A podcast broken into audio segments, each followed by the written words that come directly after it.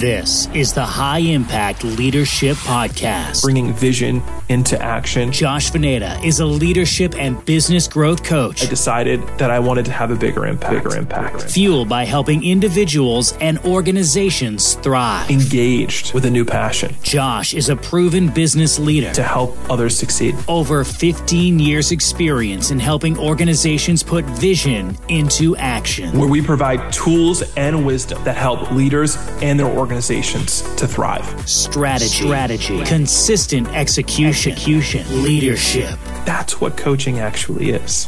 It's an unlocking of what's already there. This is the High Impact Leadership Podcast.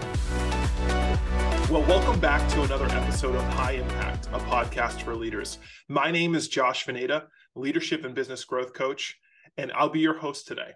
Today, my guest is Meah Arakaki.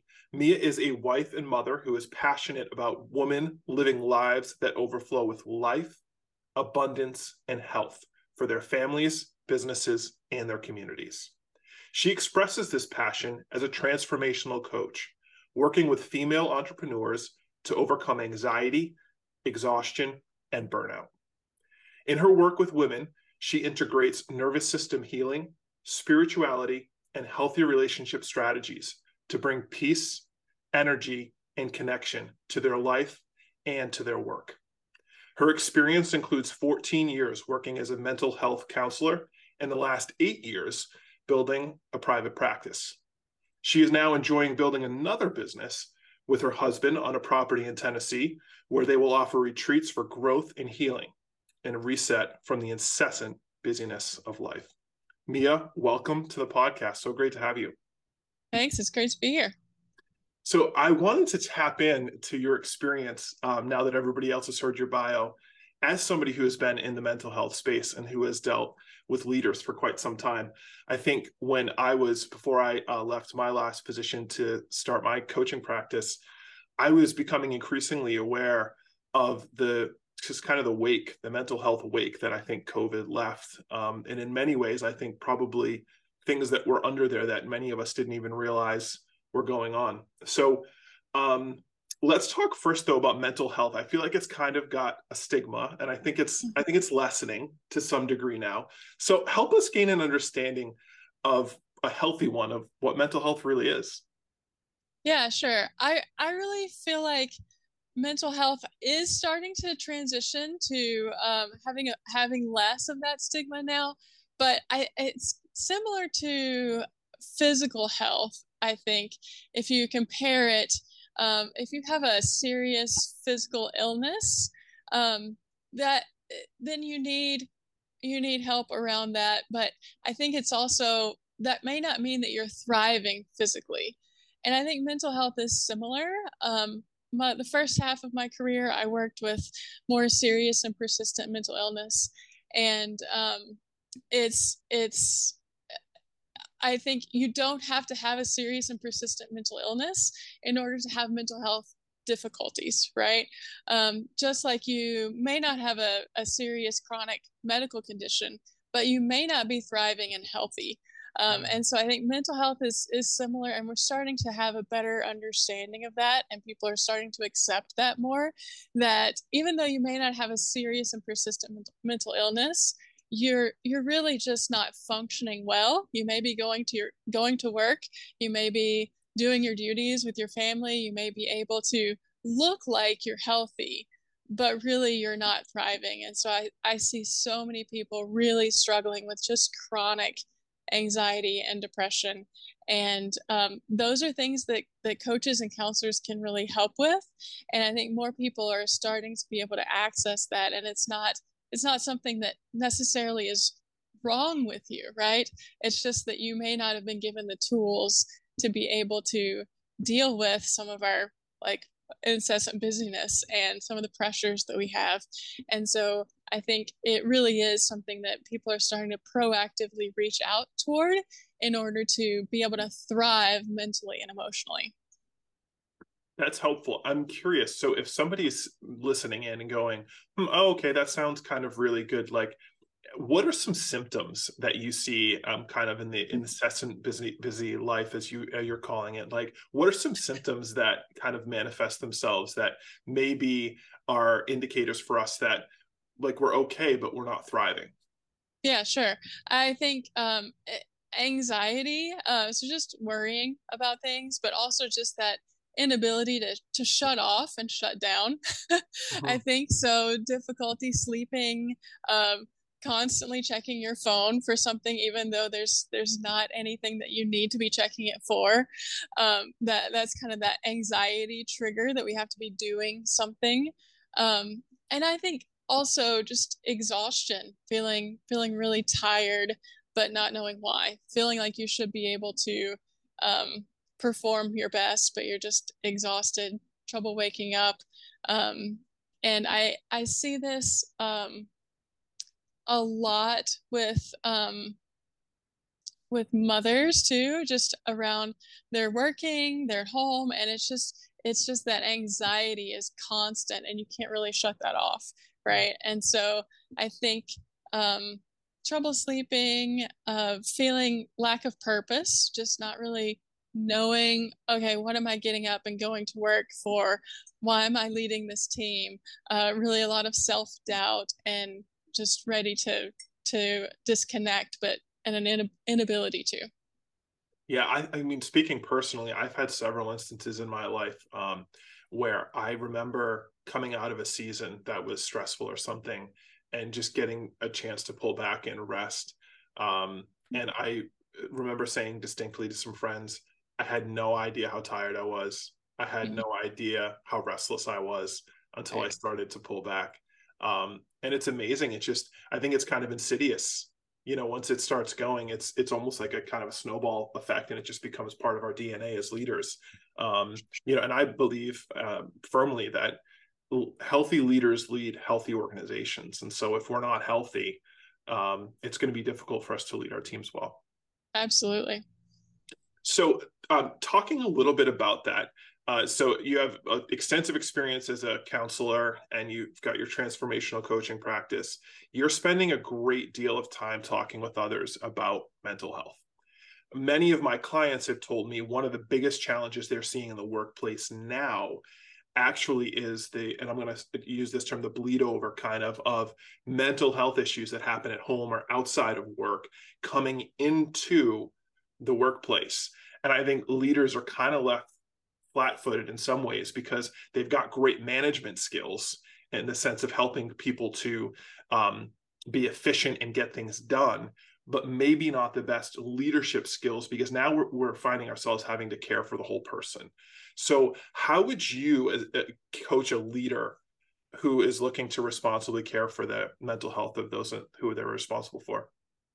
Yeah and i, I think you kind of said the key earlier josh that's that it's really about leaders taking care of themselves first. Like you have to understand that you're a whole person as a leader in order to be able to see and value that in your employees.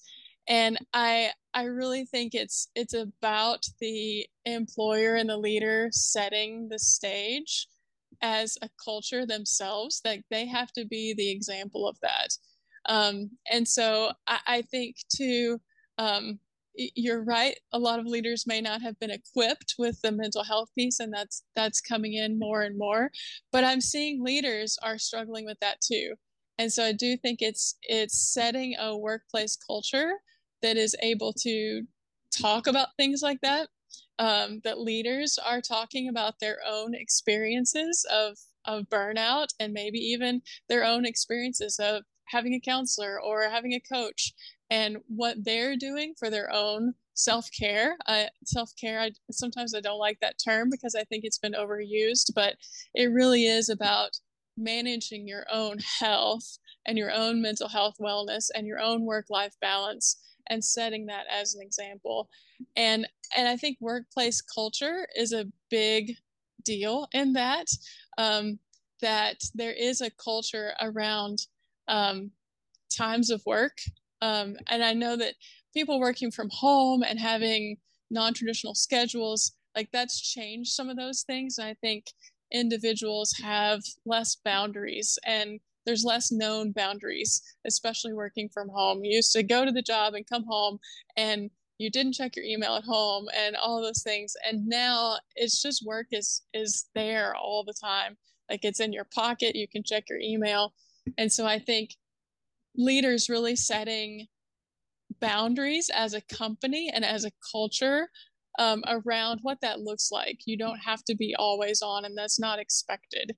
Uh, that you are actually spending time with your family and not paying attention to your email, um, and that the leaders have to set that as as their own boundary, and then lead by example. And I think that's also seen in vacation culture and um, other people have been having a lot of companies have started having sabbaticals for their employees uh, so that they can take time off. And studies have really shown that that there's increased creativity and increased productivity after those.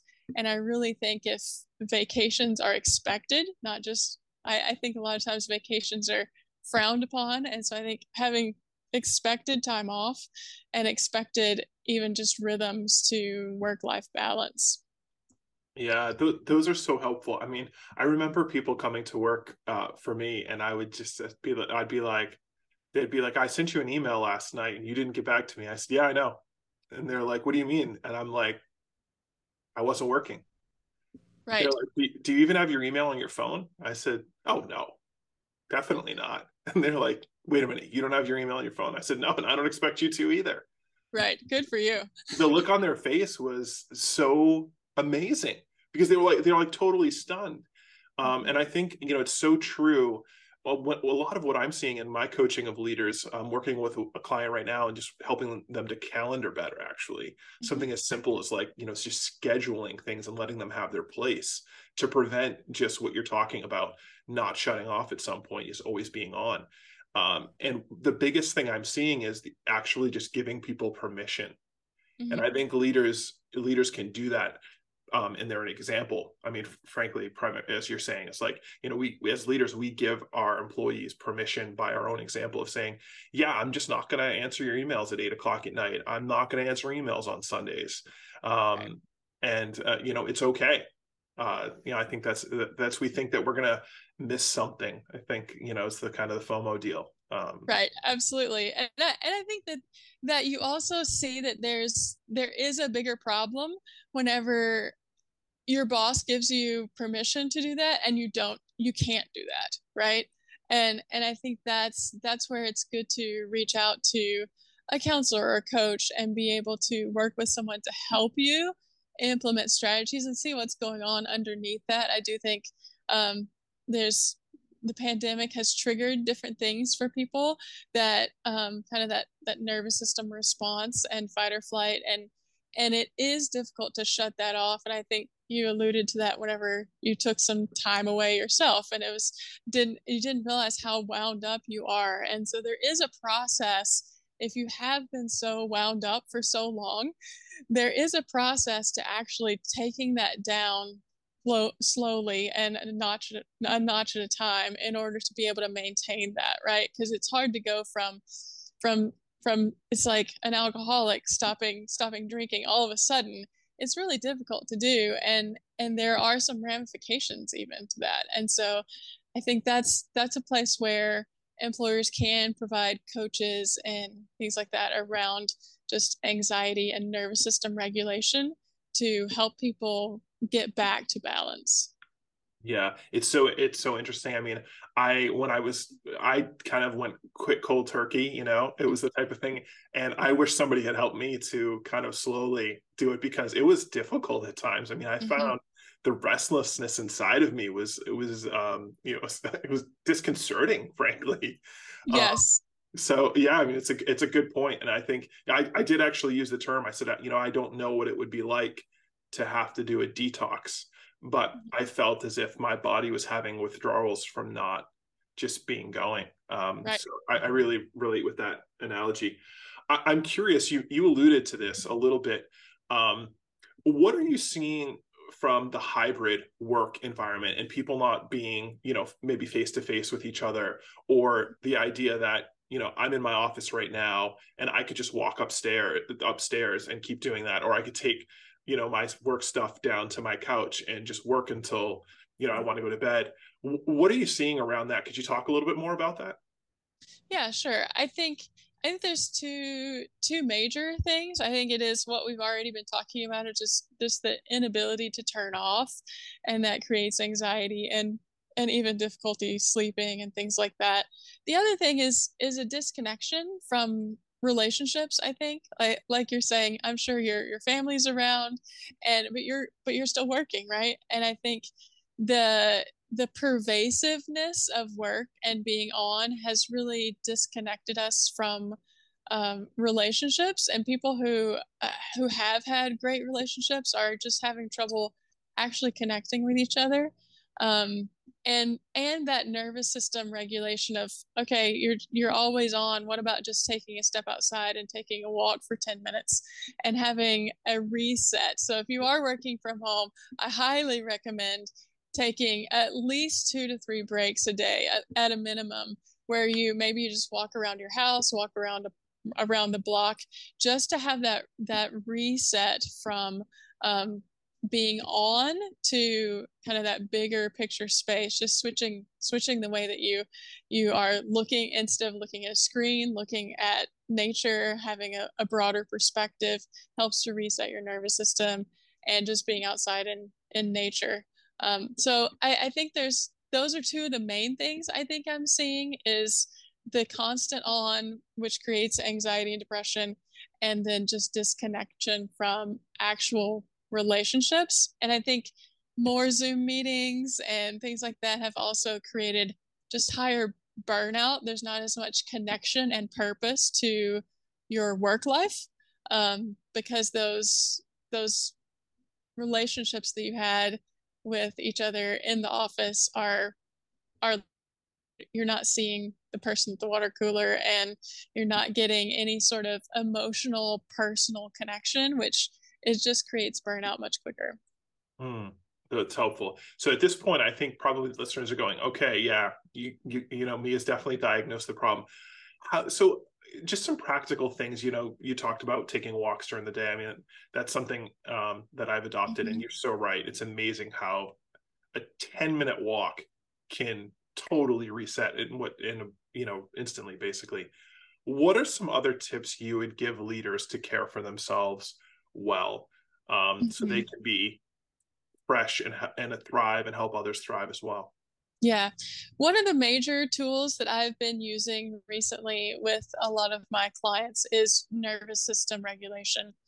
And I think um, everybody's experience with the pandemic was different, but I think that the pandemic has really triggered some of the the deeper fight flight uh, freeze responses um, and and all the changes that we've experienced in the last few years.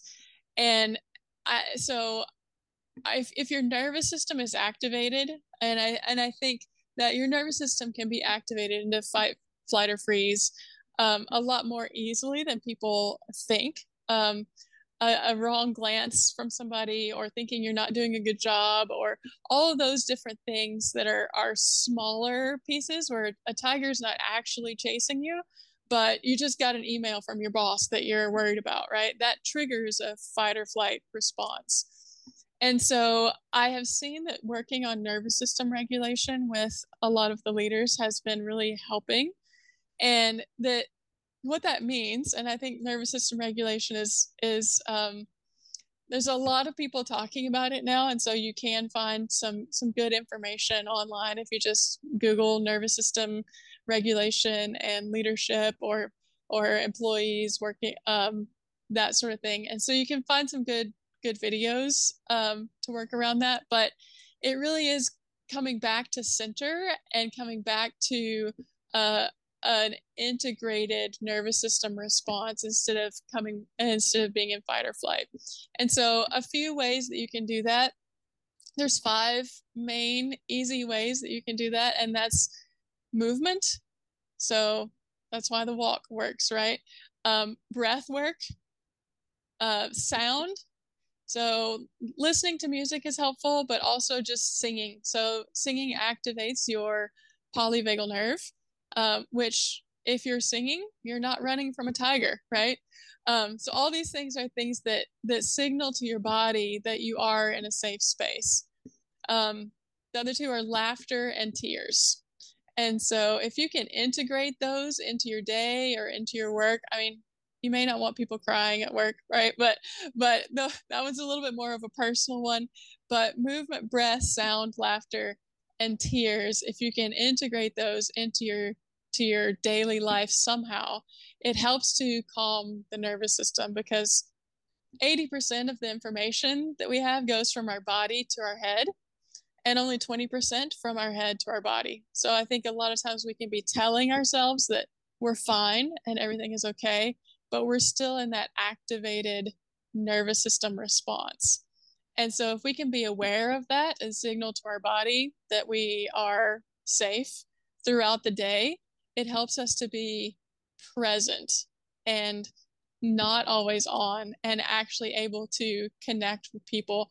That activates your ventral vagal um, system, which helps helps you to actually connect with others and decreases those levels of burnout and decreases that heightened anxiety that you're experiencing all the time.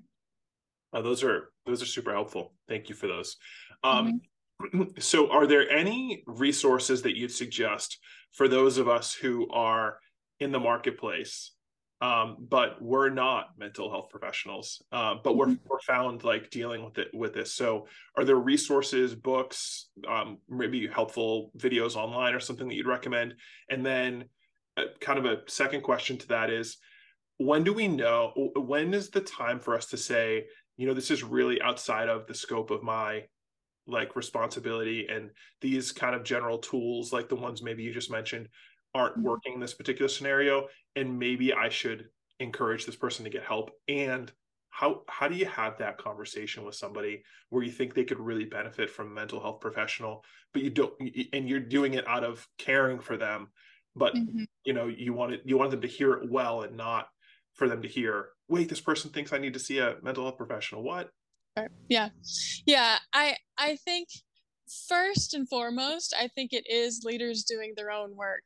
Um, and so I think that's the the number one resource I would say is is as you said earlier if you're not a healthy leader then your team is probably not healthy and so i think you reaching out and finding your own help um, then then i think if you are have have your own counselor have your own coach do your own reading. There's a there is a good book on um, nervous system healing called Anchored: um, How to to befriend how to befriend your nervous system using polyvagal theory by Deb Dana. It may be a little a little heady, but it's it's a uh, it's good information. Um, there's also a book, The Ruthless Elimination of Hurry by John Mark Comer, has been it's very accessible. So that one's more accessible on just kind of how to how to dial back your busy schedule.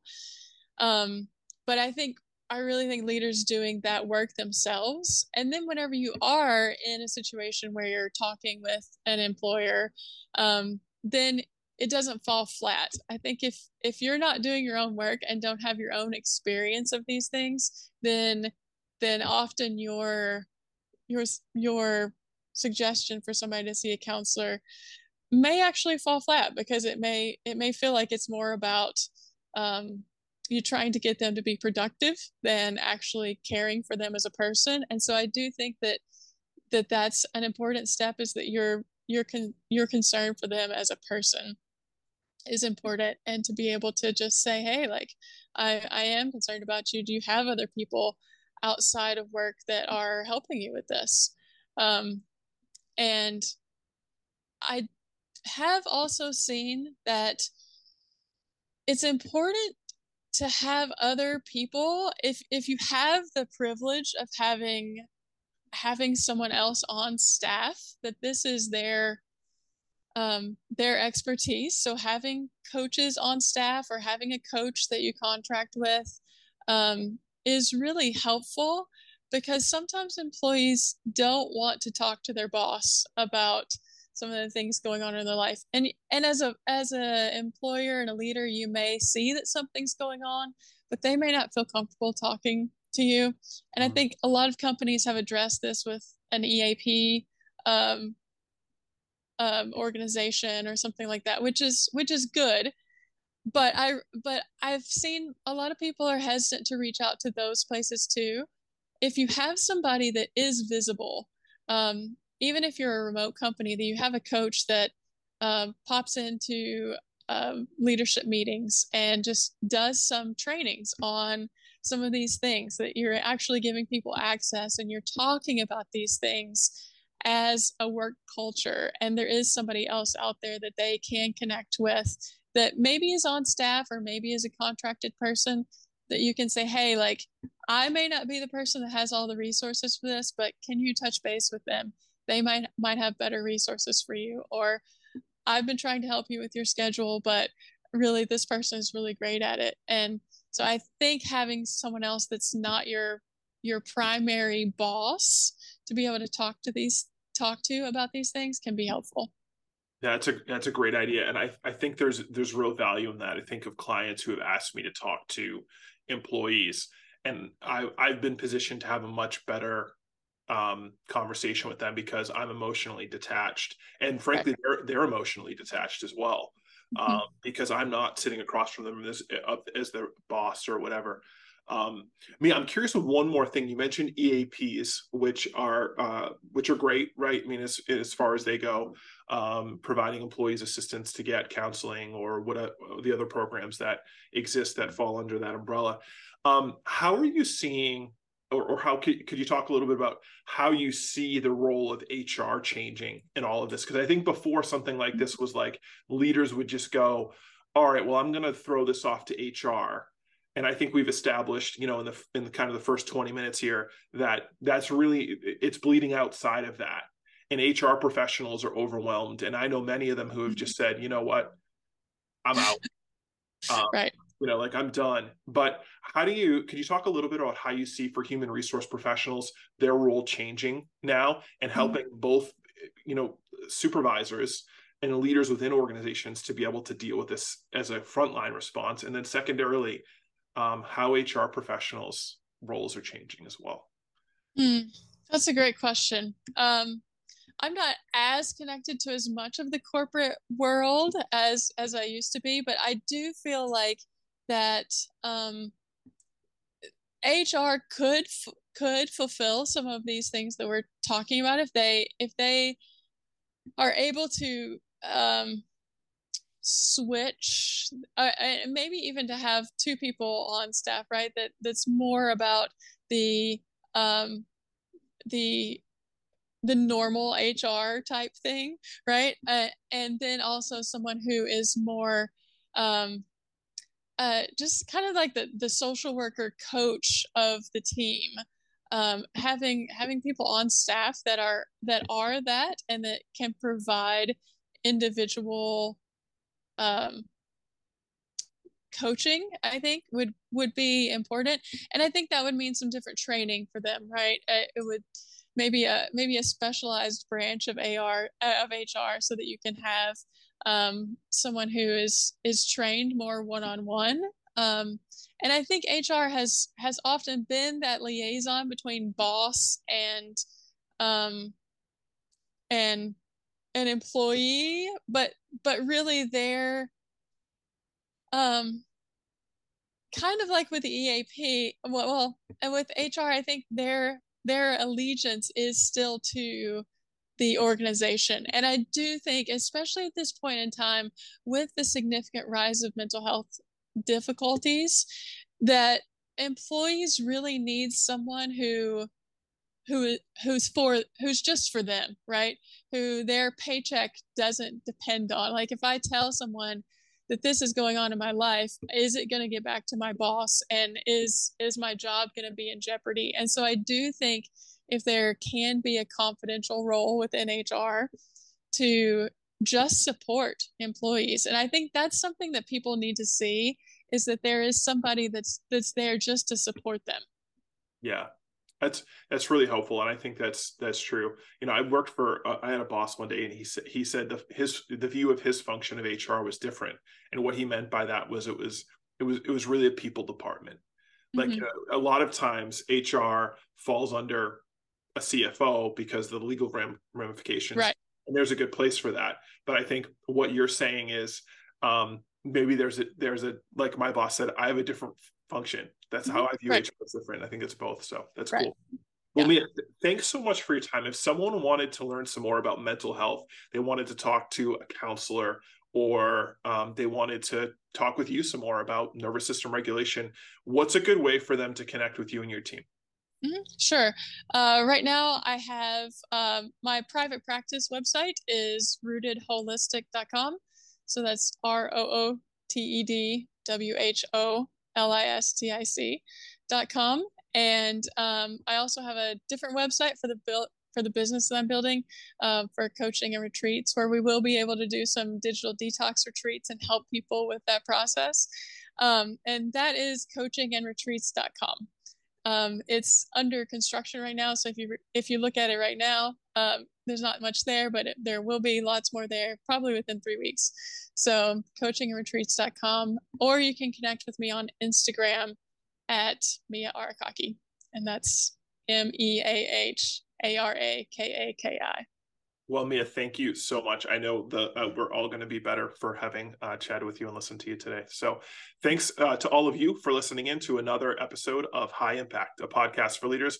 We'll be back next week with another guest. You can check the show notes for some of the resources that Meah mentioned uh, today, and you can visit us at josh-veneta.com for more information about coaching for your organization.